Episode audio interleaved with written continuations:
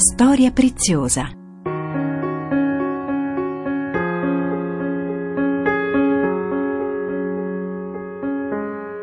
Catechesi di Don Fabio Rosini sul racconto della salvezza e i suoi tesori.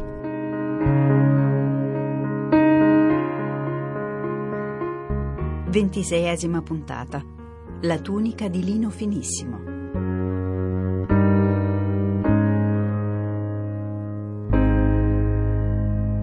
Un caro saluto da Monia Parente e ben ritrovati all'appuntamento settimanale con le catechesi di Don Fabio Rosini. Lascio subito a Don Fabio il microfono, noi ci ritroviamo in chiusura per un breve saluto.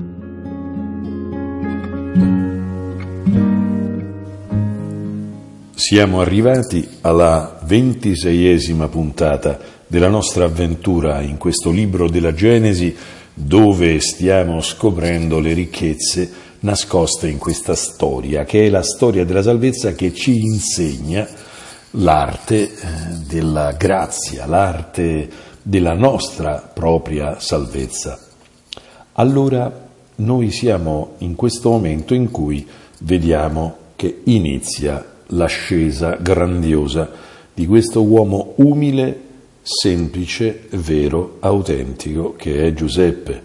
Giuseppe in terra di Egitto, è stato calunniato, ci è arrivato perché tradito ed ecco eh, che finalmente i suoi doni emergono, perché Dio prepara tutto in funzione del suo piano e si scopre così che non c'era posto migliore per arrivare a quel che Dio prepara per lui del carcere, perché così è.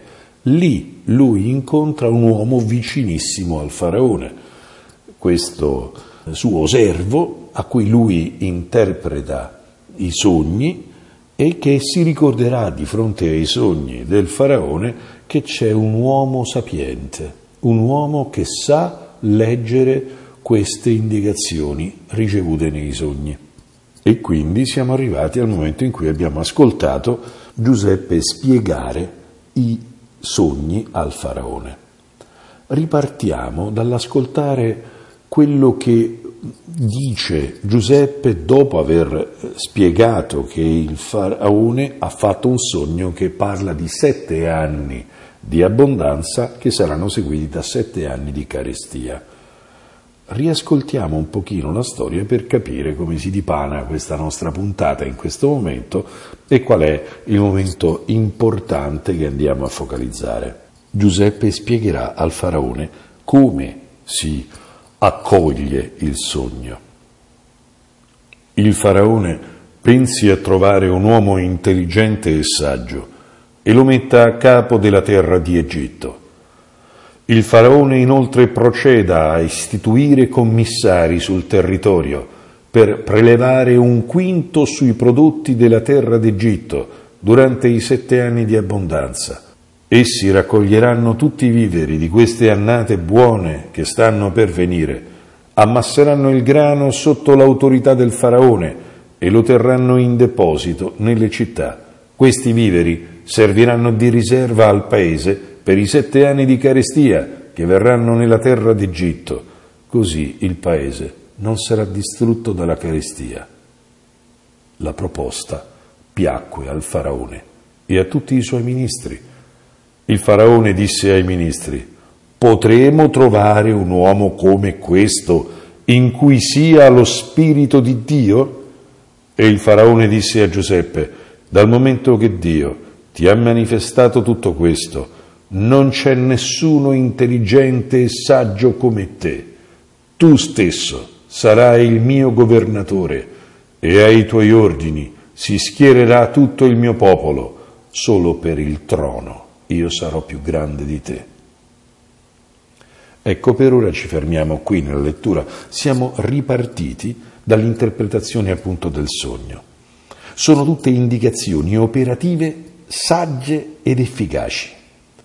Ma la domanda che ci possiamo porre è ma da dove viene questa saggezza di Giuseppe? Che ne sa Giuseppe dell'amministrazione di uno Stato intero, di una nazione intera?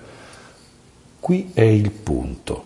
come viene detto eh, poi ripetutamente, è un problema che è nascosto nel rapporto che Giuseppe ha con Dio. Questa sapienza, che è una sapienza che ci servirebbe tanto, tante volte, anche nella presente nostra storia, la capacità di amministrare, di governare, di distribuire le risorse, di risparmiare al momento giusto, di consegnare e distribuire. Ma da dove viene? Soprattutto come fa Giuseppe a capire che ci sta da fare tutto questo che lui descrive, ovvero sia il fatto di trovare un uomo intelligente e saggio, e poi mh, mm, bisogna trovare persone che raccolgano tutte queste cose.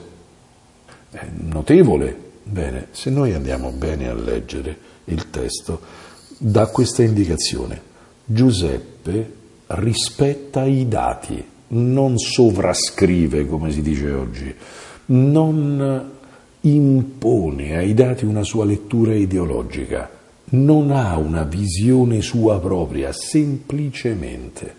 Se è vero come è vero che per sette anni ci sarà abbondanza e per sette anni ci sarà carestia, è chiaro che i sette anni preparano gli altri sette. Quindi bisogna mettere da parte. È così banale. Quel che dice Giuseppe, che sembra questa genialità, è semplice deduzione che è sapienza che rispetta i fatti. Bisogna capire esattamente perché sembra banale quel che stiamo dicendo in questo momento, invece no. Il problema è che molto spesso tutto sta davanti a noi per la saggezza di un'amministrazione anche mondana ben fatta delle cose, si tratta di stare nella realtà e di non avere aspettative non sta pensando Giuseppe adesso divento ricco, adesso divento il capo, lui dice il faraone pensi a trovare un uomo intelligente e saggio e usa questi due eh, termini che sono molto importanti. Lui non sta cercando di prendere possesso della situazione, no, lui sta semplicemente deducendo che ci vuole qualcuno che abbia che cosa? Allora, i due termini sono quello che normalmente viene usato per la profezia, noi traduciamo intelligente, ma c'è la visione di chi vede le cose profondamente. Il profeta, eh, il Nabi, eh, è, è colui che diventa Nabon, come è detto qui, ed è cioè colui che sa guardare il profondo delle cose e deve essere saggio, è il Hakam in ebraico, che è il sapiente per eccellenza, ma il sapiente per eccellenza è colui che sa che Dio governa la storia. Quindi ci vuole qualcuno che sia capace di vedere la profondità delle cose, qualcuno che abbia un senso autentico della realtà.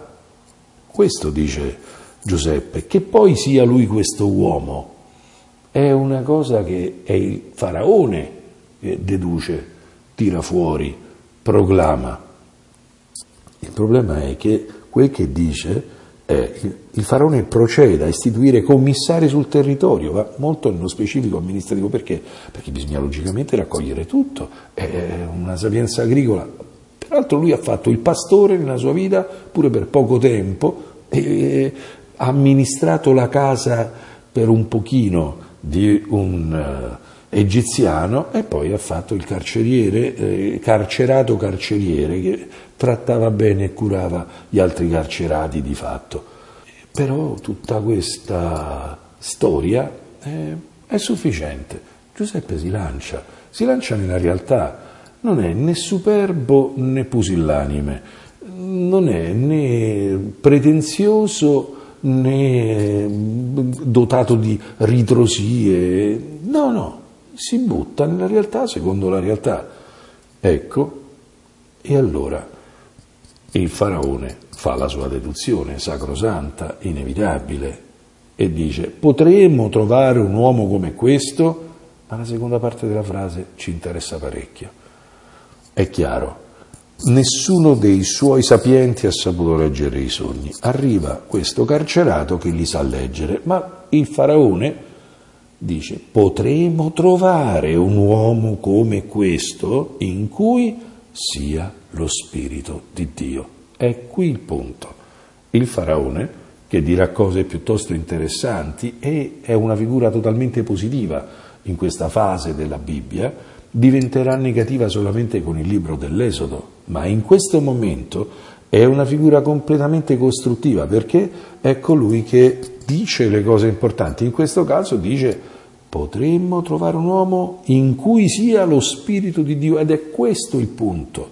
Lui, Giuseppe, è sapiente perché ha lo Spirito di Dio e il faraone rincara la dose. Dal momento che Dio ti ha manifestato tutto questo, non c'è nessuno intelligente e saggio come te. Prende le sue due eh, definizioni e dice guarda che nessuno può avere quello che sarai tu e gli dice questa cosa che sarà sottolineata dal testo a seguire. Tu stesso sarai il mio governatore, tu sei l'uomo giusto, e ai tuoi ordini si schiererà tutto il popolo, solo per il trono io sarò più grande di te. E questo evoca qualcosa. Il rapporto fra Giuseppe e il faraone diventa analogo al rapporto che all'inizio della Genesi era il rapporto originario fra Adamo e Dio ma questo lo dobbiamo vedere ancora meglio con tutti i segni che seguiranno.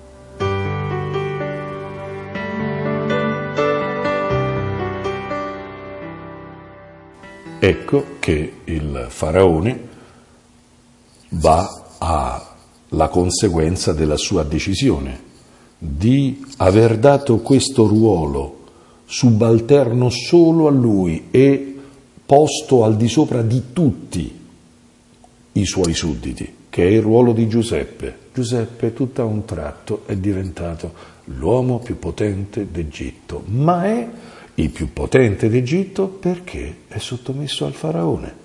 E questo, rivediamo, rimanda all'autorità di Adamo. Ma vediamo bene il testo come descrive questa investitura. Il faraone disse a Giuseppe, ecco, io ti metto a capo di tutta la terra d'Egitto. Il faraone si tolse di mano l'anello e lo pose sulla mano di Giuseppe. Lo rivestì di abiti di lino finissimo e gli pose al collo un monile d'oro. Lo fece salire sul suo secondo carro e davanti a lui si gridava Abrech. E così lo si stabilì su tutta la terra d'Egitto. Poi il faraone disse a Giuseppe, io sono il faraone, ma senza il tuo permesso nessuno potrà alzare la mano o il piede in tutta la terra d'Egitto.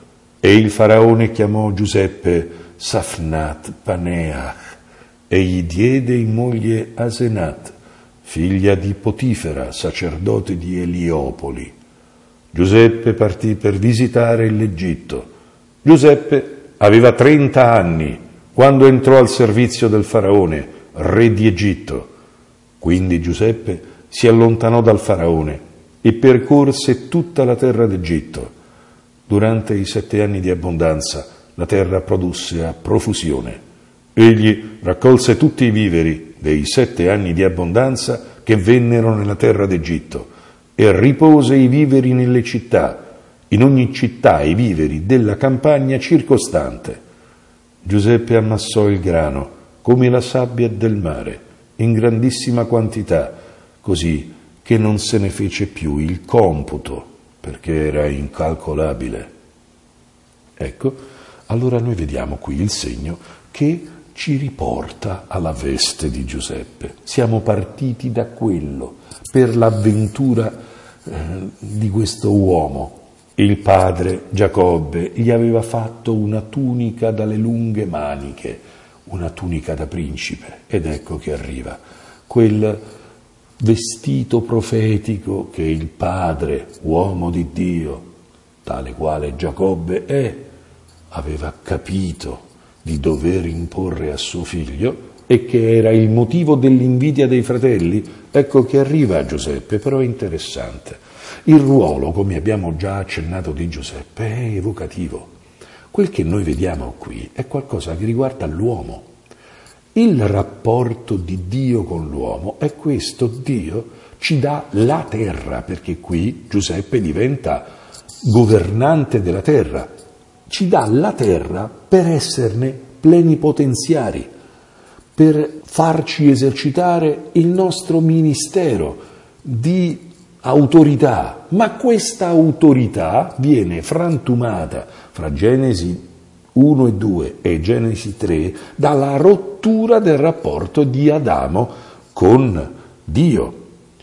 Quindi noi vediamo in Giuseppe il rovesciamento e come in Giuseppe abbiamo visto una lettura opposta della tentazione di Genesi 3 nella storia della tentazione con la moglie del suo padrone egiziano, ecco che qui vediamo il rovesciamento e la riproduzione di quella situazione assurda per cui la terra non obbedisce più ad Adamo.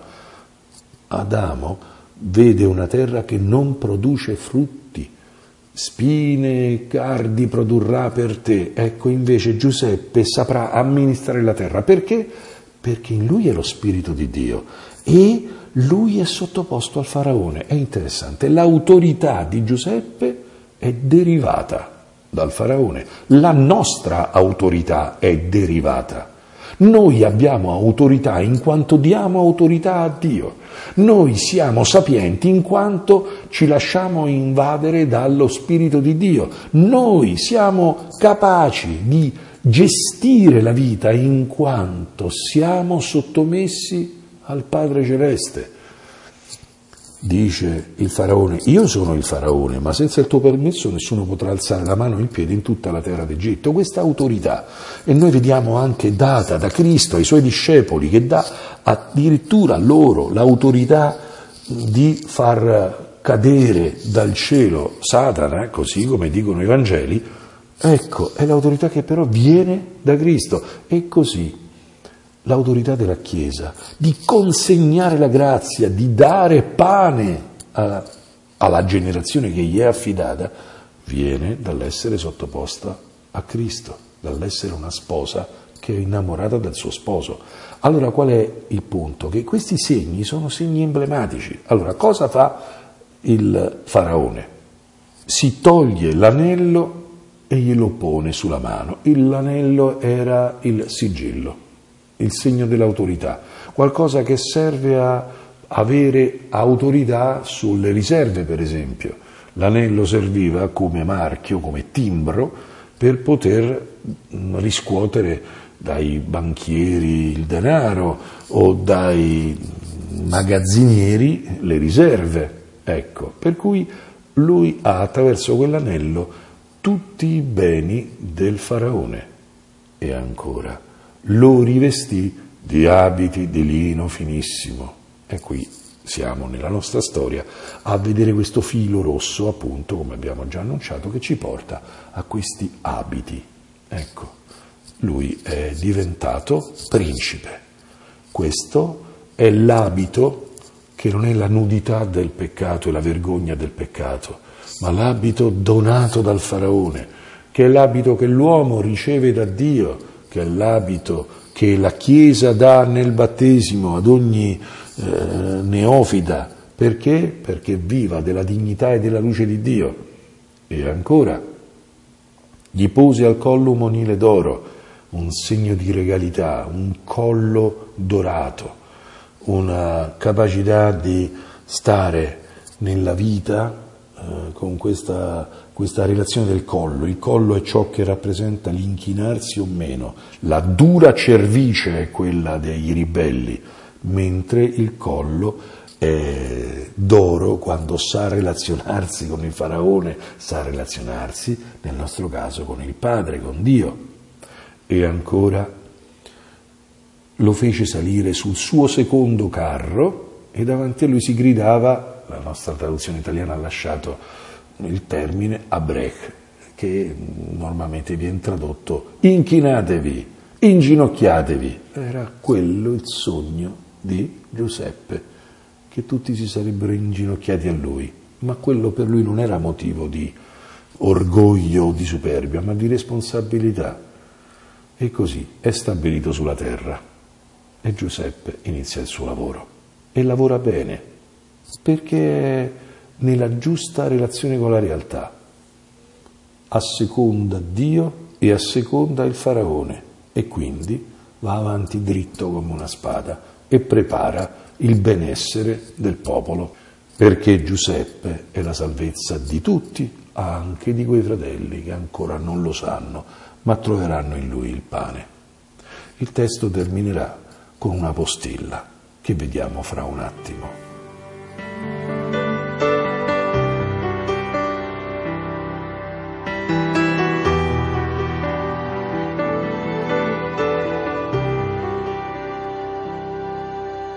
Dopo l'inizio del suo esercizio quale amministratore globale della terra, lui finalmente ha dei figli. Ascoltiamo il testo. Intanto, prima che venisse l'anno della carestia, nacquero a Giuseppe due figli, partoriti a lui da Asenat, figlia di Potifera, sacerdote di Eliopoli. Giuseppe chiamò il primogenito Manasse, perché, disse, Dio mi ha fatto dimenticare ogni affanno e tutta la casa di mio padre.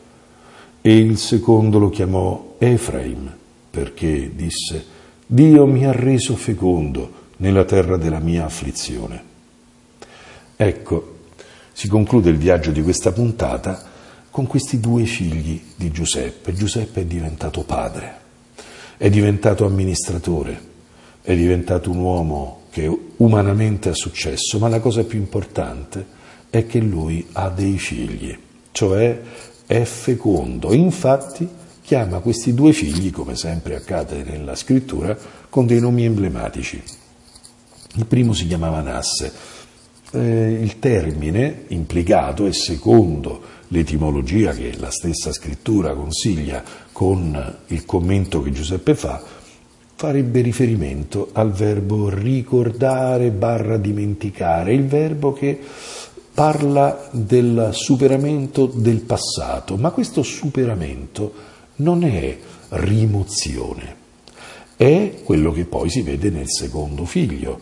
Il superamento, il dimenticare secondo Dio diventa Efraim, Manasse e poi Efraim, perché disse Dio mi ha reso fecondo, infatti Efraim è collegato come etimologia, secondo questa spiegazione, alla fecondità, e cioè ero un uomo afflitto e sono diventato un uomo fecondo. Cosa vuol dire? Dio mi ha reso fecondo nella terra della mia afflizione e Dio mi ha fatto dimenticare ogni affanno per rendermi fecondo, ovvero sia Giuseppe coglie il frutto del suo dolore. I suoi figli non sono semplicemente i suoi figli, sono il frutto della sua storia, rappresentano il suo avere 30 anni, uomo adulto, come Cristo quando inizia la sua missione. Ecco, lui può entrare nella sua missione perché il suo passato è illuminato il suo presente è fecondo. È questo il punto d'arrivo. Giuseppe è diventato pienamente autorevole perché non ha rimosso il passato, lo ha lasciato maturare e si è lasciato guidare dalla sapienza di Dio e quindi è arrivato dove doveva arrivare.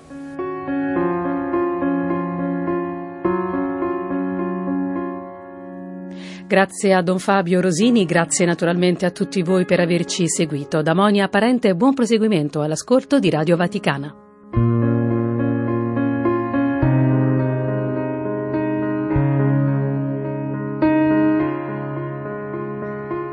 La storia preziosa. Catechesi di Don Fabio Rosini sul racconto della salvezza e i suoi tesori.